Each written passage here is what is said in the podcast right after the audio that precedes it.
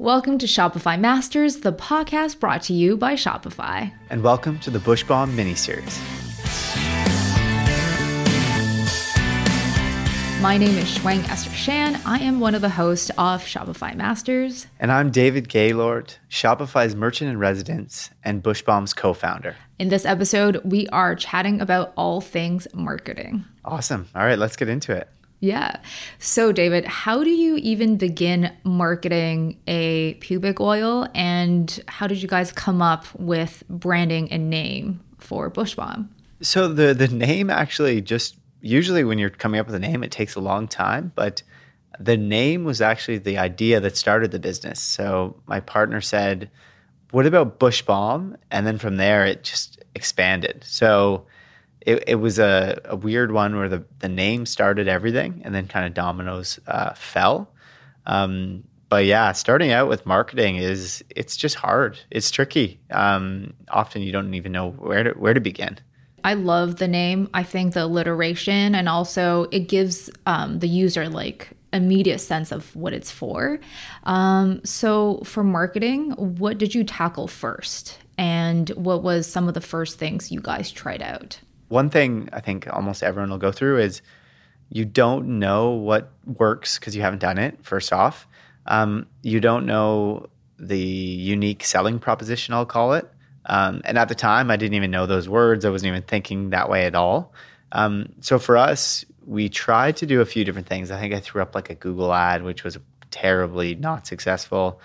Um, I next tried some markets um, so we actually went to local uh, kind of craft markets to sell our product, and that was probably the best thing we ever did actually in the early days. Um, so I, I'd recommend that to anyone because what it did was you had to sell the product. You had to really sell the product and talk to people, and you quickly understood and got feedback on what what pitch worked and what one didn't.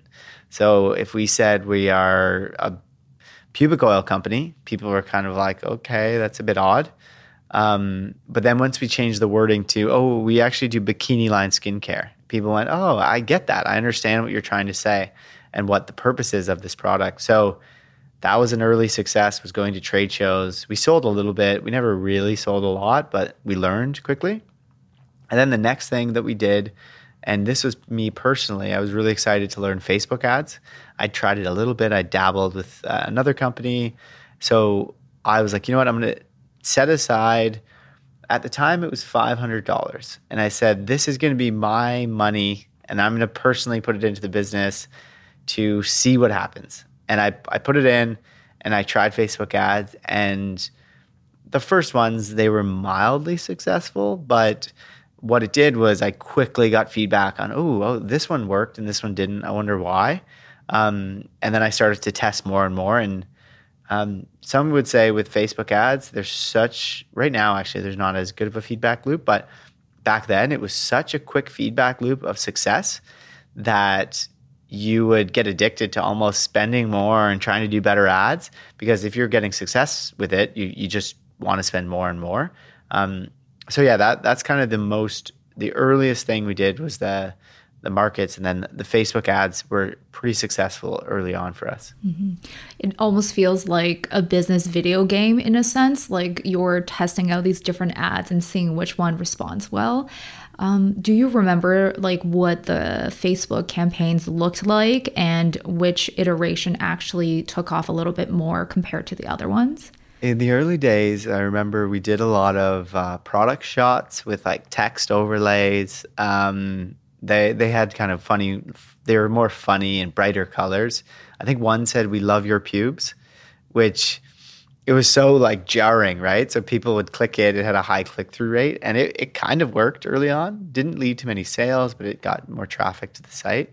Early on, we made a, a cartoon uh, video, like an explainer video, and it actually worked. It worked well. I don't know if it would work now, but in the early days, I think we paid hundred dollars for it, and we ran it on most of our ads for probably about a year. Um, and yeah, it was kind of an odd video that was slightly different. So I still have the opinion: the more jarring of an ad to stand out you can make, the more someone will probably click through and just see what see what it's all about.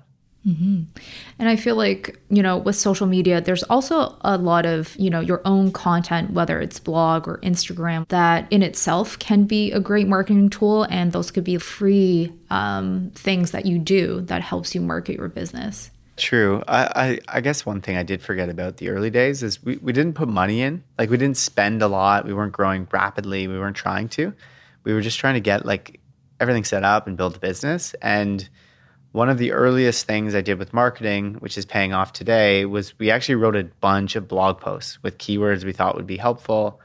Um, and a lot of people at, times I hear it as they think, oh, SEO, it's like a waste of time or um, oh, I want to do SEO to get sales. Whereas SEO is like the longest game you can possibly play. So we wrote blogs five years ago, and now we're seeing dividends from those blogs. They're getting traffic to the site, they're ranking higher, we're making them better and better, and they're getting more traffic. So that was one thing we did early on was I wrote so many blogs early, and we had people write for us. Like we we did a lot, and that that actually has helped a lot now. Um, and then one other random marketing thing we did was since we didn't have any money, we didn't spend any money on ads at, at first. I just emailed, I DM'd, I reached out, and I said, "Hey, you've got a listicle of this. Like, you should include this product. You should include this. You should." So I I spent hours, and like obviously I am not counting the cost of my like time, but I just spent hours just messaging people, trying to build relationships, trying to get in any sort of article we possibly can, um, and that that worked out fairly well. We got in a couple, which in the early days was was pretty huge for us actually. Mm-hmm.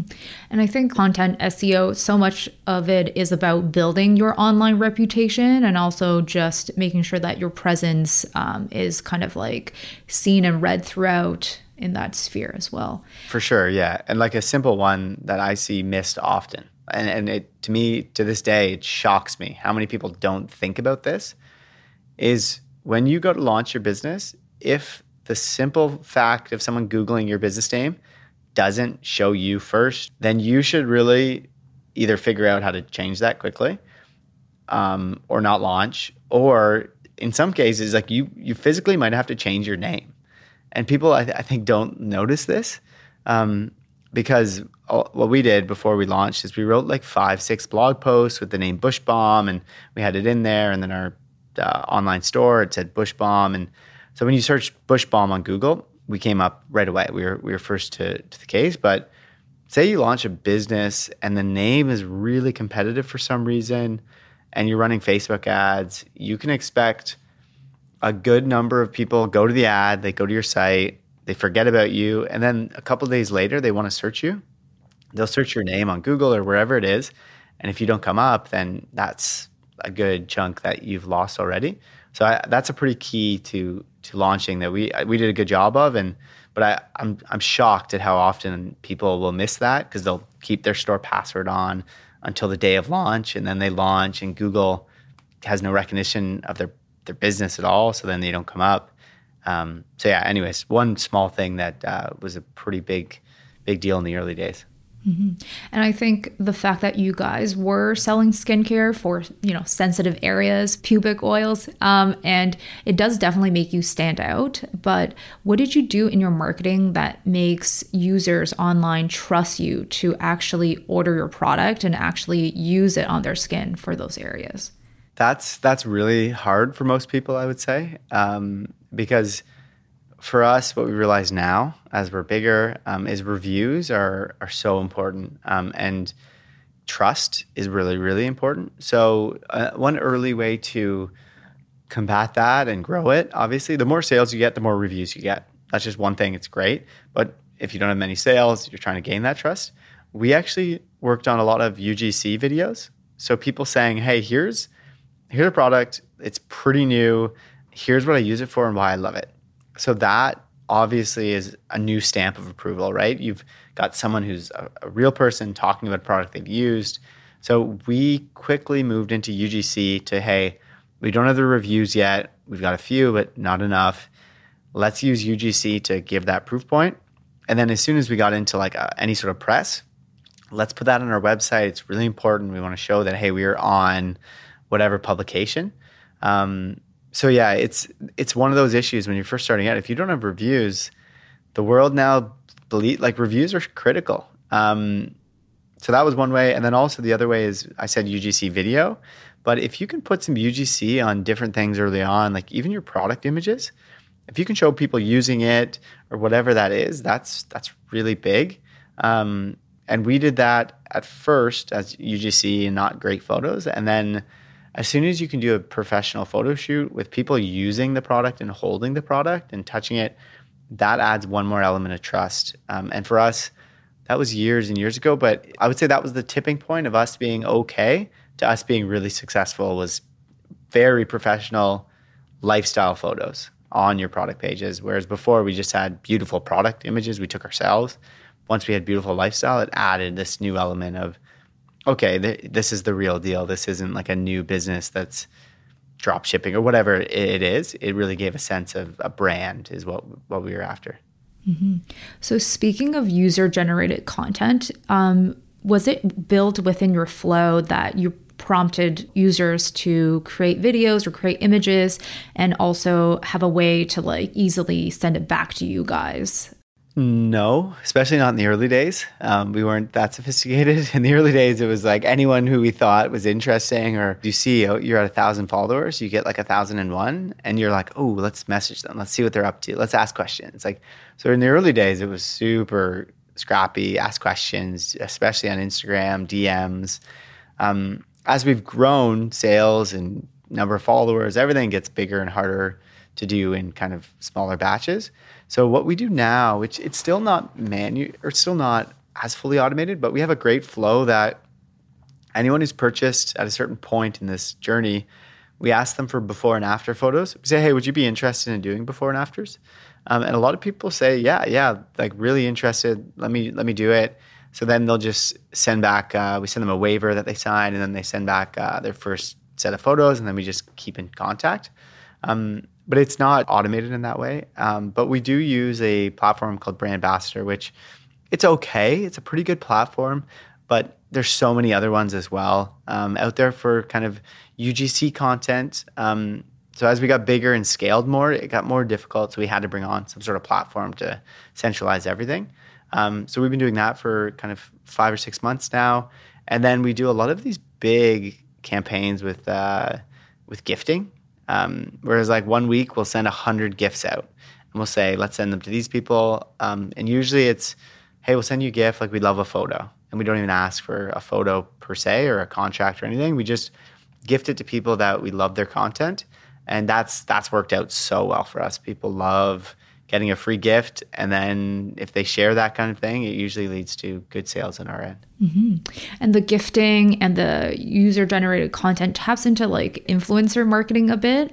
Um, how do you go about like picking the accounts and the users and like making sure that this is someone you want to like gift and also kind of be representing your brand a little bit as well? Yeah. So right now we we have a, an Instagram group, um, which is just our team and we're all on Instagram. And when we have someone come up, we go, we send it in there and we say, hey, what do you think of this? What do you think of that? So every day it's people bouncing ideas and thoughts around. Um, and then generally we give the thumbs up really quickly. And like in today's day and age, you can look at people and go, okay, they seem great. They represent the brand, their images, everything's great. It's hard to dig deep, deep into archives, what they're doing, or something because frankly, like getting someone getting canceled, it could that happens obviously. Um, whereas right now we do a lot with very micro influencers or people that don't even consider themselves influencers and people with really good content. That's kind of what we care about. And if they have an engaged following, whether it's 2,000 people or, or more, we just want them to post a beautiful picture about our products because if they post beautiful pictures, they're not going to post one that's not beautiful of our product, right? So that's on the micro side. And then on the the large scale influencer campaigns we've done, that's like much more intense. It's we kind of negotiate price, we ask questions, we want to see um, engagement rates, um, all of those things, and it takes instead of a split second. Yeah, they look like they post really good content. It's it's really a we do kind of our research and we try to find the top ones who we think would have the biggest impact that can work in our budget, and we go from there. Um, so yeah, they're they're much more. We constantly build a list, and we constantly see who could be available and when, and then we'll work on specific campaigns with them. That sounds very interesting because you know the the bigger the influencer and also the bigger the campaign, it's more of a partnership Exactly. uh, versus just a gifting strategy. Yeah. yeah. Um, so as you scaled, um, has there been new channels of marketing you've brought on, and how do you know like? This is the right proportion to invest more in, and these are the new things I want to test out. I guess to answer this question, I'll start with what I think is the right mix for a business like ours early on, and then I'll go into a few other things that are coming up now as we've scaled. Um, so if we go back to early on, what do I think the mix is that you should be thinking about? Um, there's some that I call in my head table stakes. So it's not. Some people say it's a channel. I think it's a channel, but maybe not. It's like email marketing. So as far as table stakes, you should set up your email automation right away. So immediately before you even launch, you should have like your welcome series flow, an abandoned cart, say maybe a, a, a resell or upsell, whatever it is. Make sure to have those because that is what's going to convert a lot of buyers into kind of browsing and looking to converting. So set up email marketing to kind of power email marketing. You often have to have a good, compelling um, pop up or any sort of prospecting tool where you can collect information. Whatever it is, you figure out. Ideally, you want to get a fairly high conversion of people opting in for that. Um, but that's like table stakes email marketing. Another one that's I consider kind of table stakes, but a lot of people don't, um, is Google search ads and run them for only branded search. So when someone searches Bushbalm Sweet Escape or Bushbalm anything, they will see an ad for Bushbalm. Um, the reason I call it table stakes is generally if it's your business and your name, the the cost on those is really low. And what it does for consumers is it, it, it makes them trust you a bit more. Hey, they, they're running ads in their name. It's great. Um, it ensures you're the top one because, frankly, as you get bigger and bigger, Amazon, others will run ads for your name, and it's going to happen. So by you doing it early, it's really a defensive mechanism against other people trying to put an ad for your name as you grow. So table stakes, so email marketing, uh, Google search, and then the last one for table stakes, I would say, is just Facebook retargeting. So if you set up, what we do is we have a campaign for just retargeting, and then we have uh, a lifetime value retargeting, so people who've bought already, um, and then we have dynamic product ads for retargeting as well. So the key with retargeting is you can set it up, and if you get no traffic, it'll spend zero dollars because you have no traffic. It can't retarget anyone because no one's even exists. So set up the retargeting, make sure the structure is nice. Um, and then that's your kind of baseline um, of what your marketing stack might look like early on. And then now we're going to introduce things like prospecting campaigns. So you could run some on Google Ads. You could do, say, campaigns to try to attract people who are in your interest group or whatever it is. Facebook, you could run prospecting campaigns, which is generally what a lot of people will talk about Facebook is what they're doing. So they're running new campaigns to try to lead to new traffic, click throughs, kind of people to convert. And the key is the kind of the first half I described is that's kind of your funnel built, right? You've got your email, your prospecting, you've got your Google ads. If they search you, you've got the retargeting. So that that's like the funnel in action. Now you have to feed the funnel and put more people into it. And that's where all your prospecting tools come in with like Facebook is a very obvious one that still I think works well, which a lot of people will debate me on right now. Google Ads works works quite well. It's quite expensive depending on your category. Snapchat ads we use already right now, and it, it, it drives traffic. It doesn't seem to convert, but it's lower cost. Um, and then TikTok is one that's really booming right now and exploding. We we haven't really uh, moved into it yet on the paid side, but we're we're about to. I love it because you gave such a clear description of like building out an initial funnel. So, um, as you scaled, um, has there been different proportions changing or different investments changing? Yeah, I dove. I really I dove so deep into it. I missed the like budget allocation side of it. Um, whereas, yeah, like so, how I would describe budget allocation on certain things is on the organic side of Google, you'll have to up it as you scale. So that one, if you do the branded search only, you'll have to scale it a certain way. And then on Facebook, a rule of thumb that I've kind of run into, which I think is fairly close, is um, about an 80 20 split. So you'll spend about 80% of your budget on prospecting and about 20% of your budget on retargeting. So that proportion, if you kind of keep it relative, it will grow and scale fairly appropriately as long as obviously on Facebook you need to have a big enough audience to be able to scale up your spend. Because if it's too too small, you can't scale up spend. Um, a common mistake people do make with that allocation of, of funds is your Facebook ads for retargeting, those are the ones that convert. You'll see ROAS and you're going to be getting money from those. They're converting really well. You're excited. Your prospecting campaigns won't convert much. Like they'll they'll lose. They'll look like they lose money um, generally every time. Whereas if you do the math, you'll go, oh, actually, we're profitable on the entire Facebook strategy, but it only looks profitable on retargeting. It doesn't on, prospecting.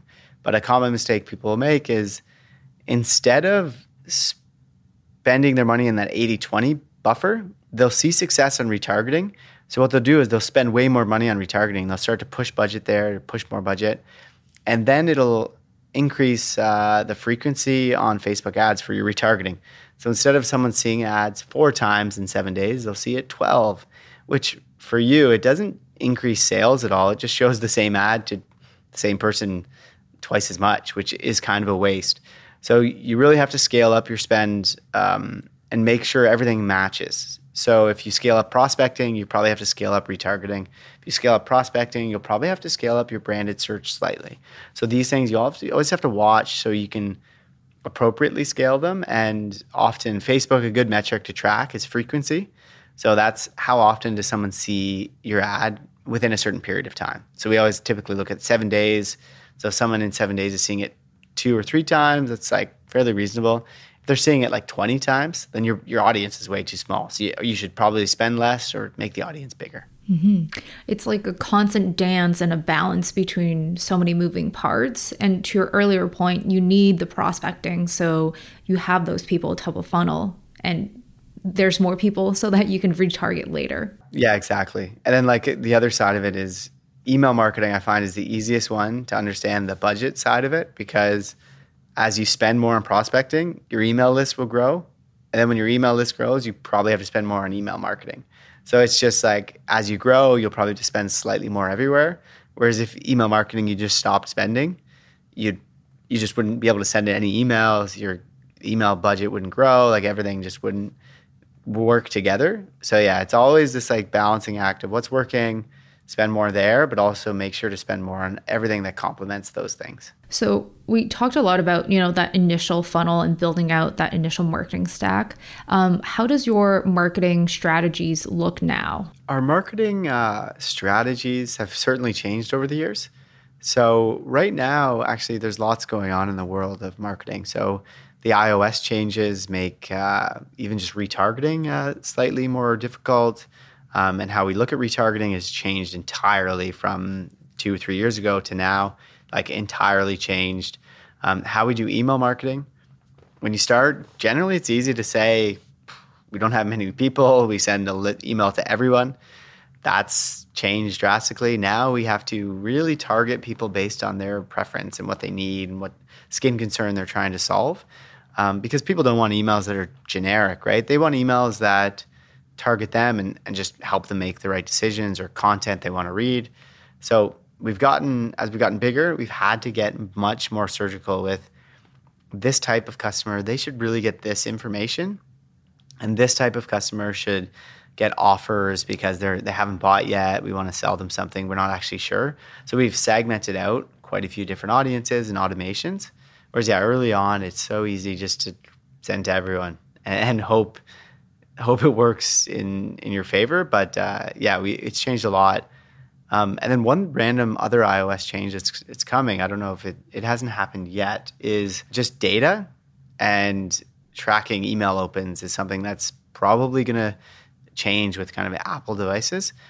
So for us, we've now had to think about the data in a different way of our business and what data is most important to us and how do we use that that data um, so that's one thing. If you're not as a business, if you're scaling, um, data will probably become one of your most pressing questions, but not you know what data do we have. It'll be okay. What data do we have, and how do we use it um, to benefit us, but also benefit the customer. Um, so yeah, that's one thing that now is probably one of our biggest priorities is understanding data and how we use it appropriately. What are some tools that helps you analyze data better and I guess like, you know, coordinate between the different channels of not just spend but also like how much you sell to better understand and help you in your marketing efforts? Uh, for for that, we're still in say spreadsheets for tracking much of our uh, conversions across different channels. Uh, most of it coming directly out of Google Analytics.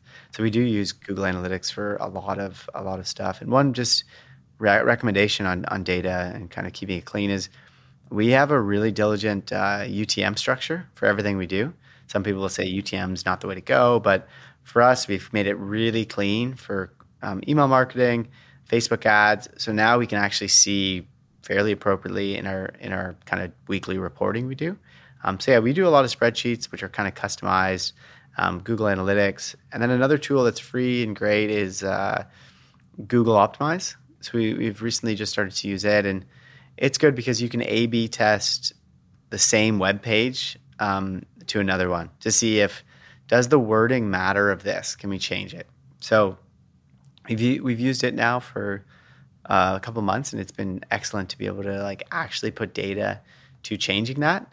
Um, and then for us, we use uh, Klaviyo for a lot of our business, and it's not really a data platform, but the ability to segment lists um, is really important to us, and it's it's been fairly good to use. Um, some things are learning curves, obviously, um, and then yeah, for us, the most intense data we have and tooling we use is definitely on the supply chain side.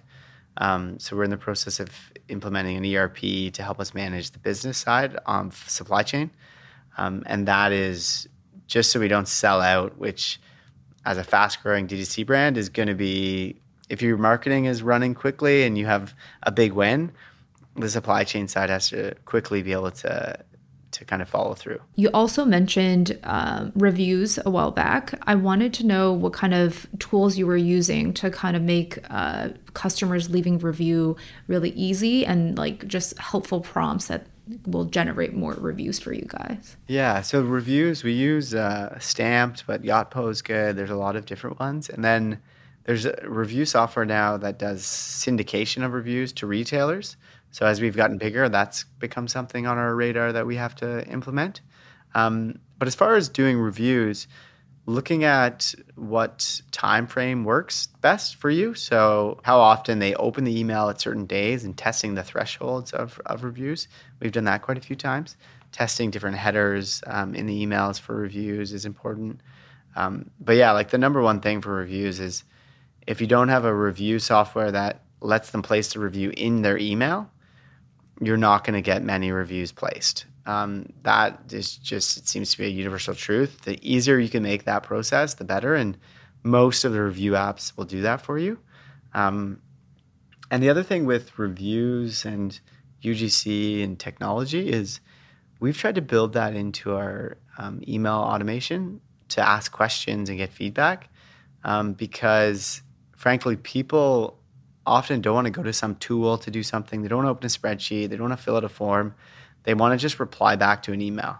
So for us, we we have a lot of not a lot of people, but we do prioritize that and have people manage our customer service much more intently than uh, you'd probably expect. We have uh, people who, who manage and we ask for, for feedback and we get it in email instead of sending out some sort of survey, um, which we, we do once a year, but this is like an everyday thing. We're always getting feedback.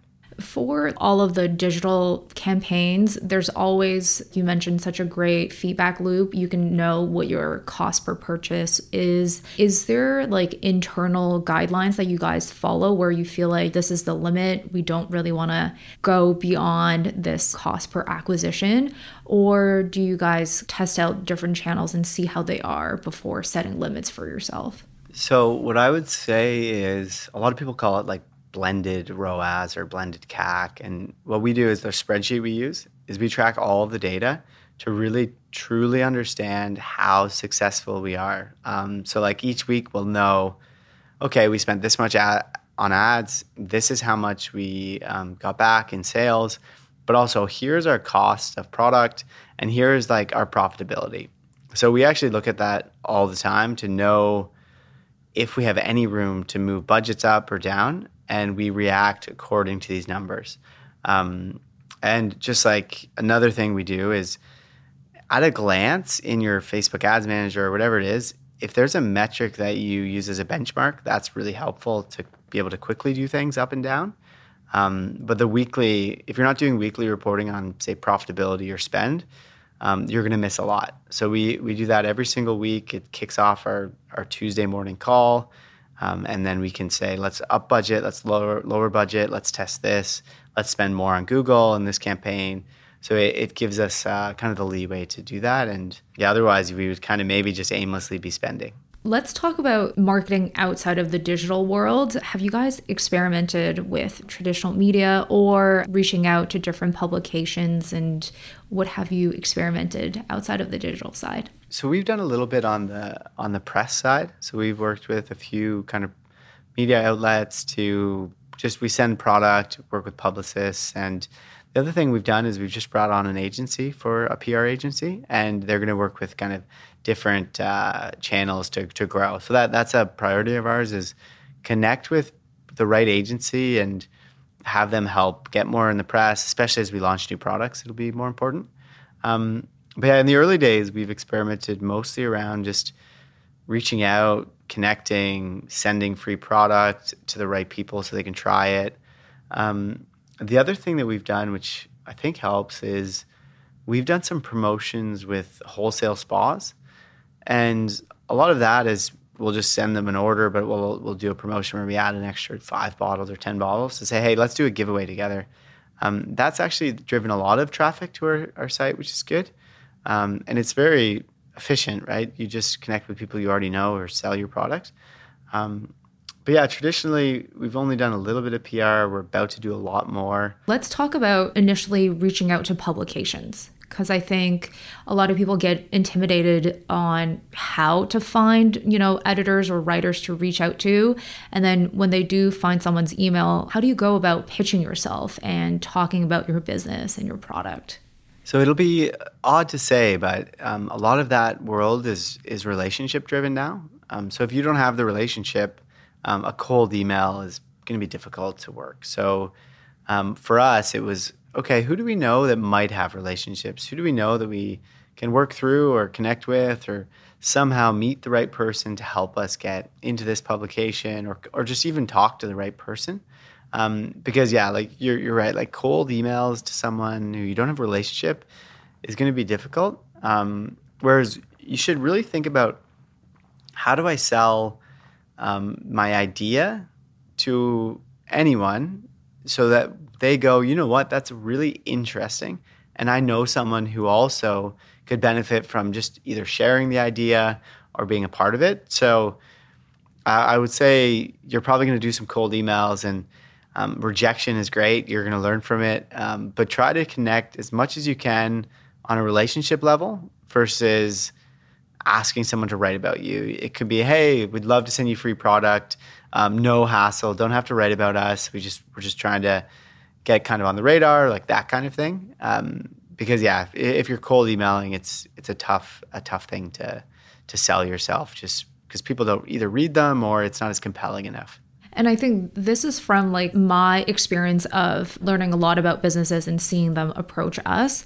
But I think when you mentioned about beautiful lifestyle photos that you guys have helped um, with marketing strategies, that actually helps a lot with publications because they'll see that you have beautiful media assets and it'll make it easier for them to write about you and also showcase you guys. Yeah, totally, totally. And we see that uh, as well for things like uh, retail and and influencers. So the more professional you can be online with your website, um, the more likely they'll go, oh, the, this is the real deal. They're ready to rock. Um, so for us, we're actually getting a new website built uh, right now. We're in the process, and it's going to be we're saying get us get us to the big leagues because it's going to be like a beautiful website, beautiful photography, beautiful layout, um, and that will hopefully do do wonders for not just like on-site conversion, but perception of say a press article seeing our site. They'll go, "Wow, this is really nice. Like I love what they're doing. This messaging is great." Um, so yeah, no, totally. I uh, don't have not great photos. That's kind of the moral of the story for your PR agency that you guys are partnering with. When you were searching for this agency, how did you go about the search and what were you looking for in this partnership? So the, the search worked out as we tried to find um, just kind of the agencies in our space and we wrote them down and then we contacted many that, so for us, it was kind of a cold contact, um, which we didn't know. And then we also reached out to a few people in our industry who gave us other contacts. So um, what I've realized too as you grow, um, not even for press media, but for employees, for anyone you partner with, the more referrals you can have to someone, and someone says, Hey, this is a trusted PR agency. We used them for two years and then we moved on because of this reason, whatever it is, that is to me, it's always been a better um, a better way to go. So even a manufacturer, hey, we've used this manufacturer, they're excellent. Like that testimonial from someone I know goes a long way. And in the end, we've had the most success by working with people we trust who others have recommended. Um, so yeah, I, w- I would go that approach um, and ask ask people in the industry, hey, who do, who do you use for this? Um, Twitter is a good place. There's a lot of people on there who have great connections, who are always recommending them because maybe they're connection actually is looking for more business to scale up and you might be the perfect fit. So I would reach out and use your network for sure. Mm-hmm. And at what stage were you guys comfortable both financially and also business wise to say, you know, we actually need to go external? We can't handle PR on our own anymore. We need outside help essentially. So it was uh, earlier this year as we've gotten to this stage where we're growing a lot and we've we just hit over 100,000 followers on Instagram, which is kind of an interesting metric. But the next stage for us is we're launching kind of a new website to really get into the next level.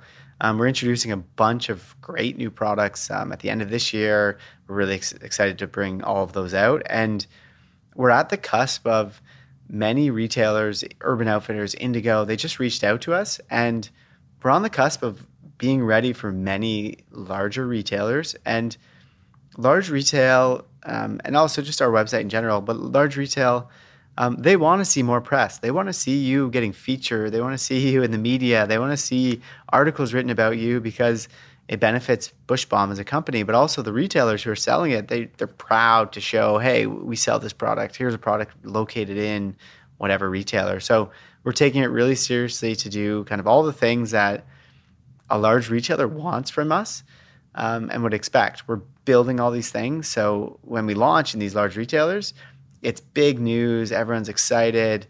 The products are selling out. Um, you can see the hottest trends in whatever publication now available in. So that's the strategy we're going with. Whereas in the early days, we didn't have the extra capital to, to scale it. Whereas now, um, we're just investing more into the essentially, I would call it a press is it's great for every aspect of the business, but it's also a great sales tool to sell us into certain retailers because they can now see the buzz, the excitement around our business, which is that's really what we want.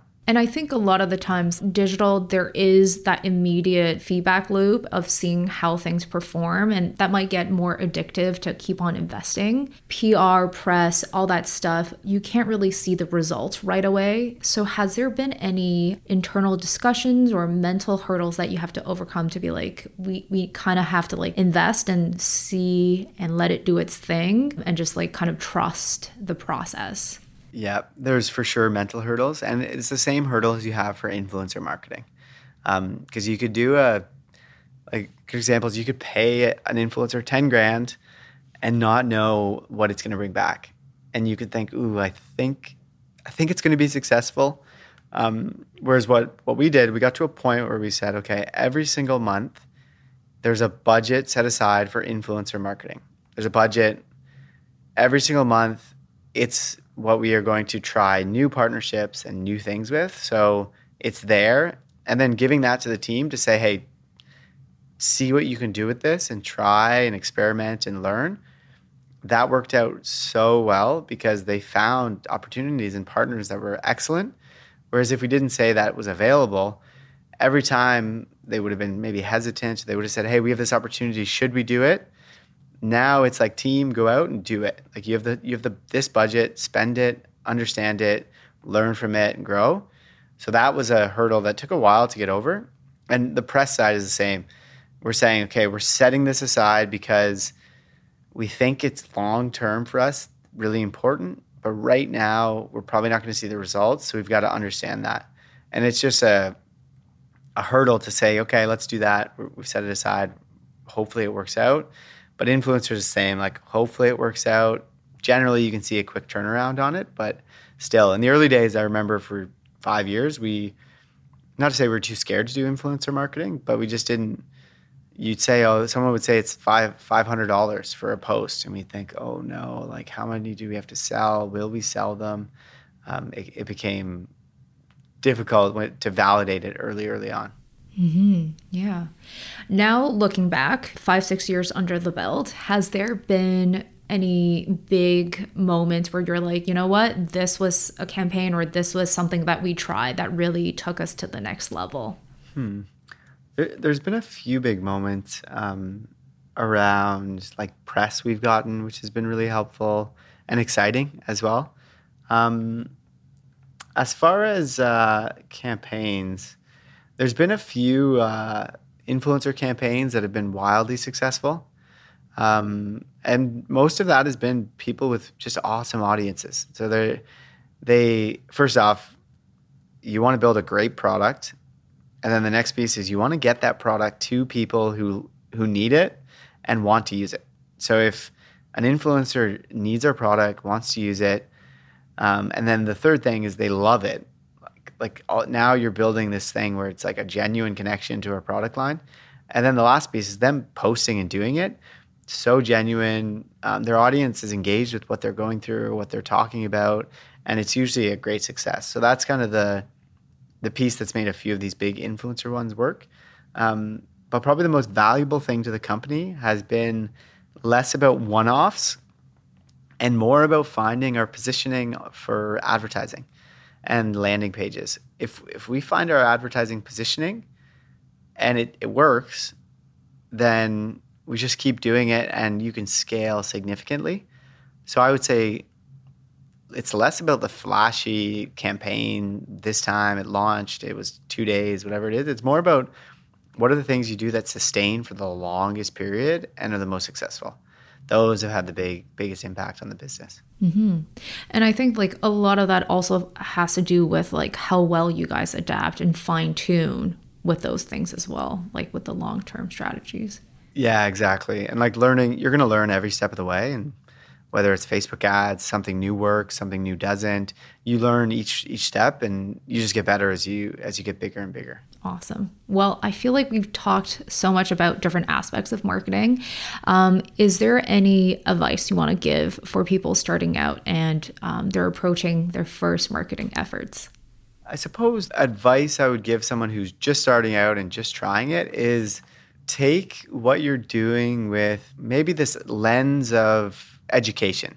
So, a lot of people go to school, they do different things, but for me, learning something hands on is the best way to ever grow a skill. So, e commerce is this up and coming, beautiful industry. There's so much opportunity. So, if you're going into this, this marketing role or you're starting a business, even if it doesn't work out, you will have a new skill set. And that's that's how I approached it early on. And now looking back, it's been so fantastic because now I can talk about all these different things um, in an interview or whatever you're doing, it's hard to talk about Facebook ads when you've never done them. So if you've done a few, you've tried it, that skill will go a long way into whether it's keeping a successful endeavor now or a future endeavor. So always look at marketing with the lens of I'm going to get better as kind of a human being through this.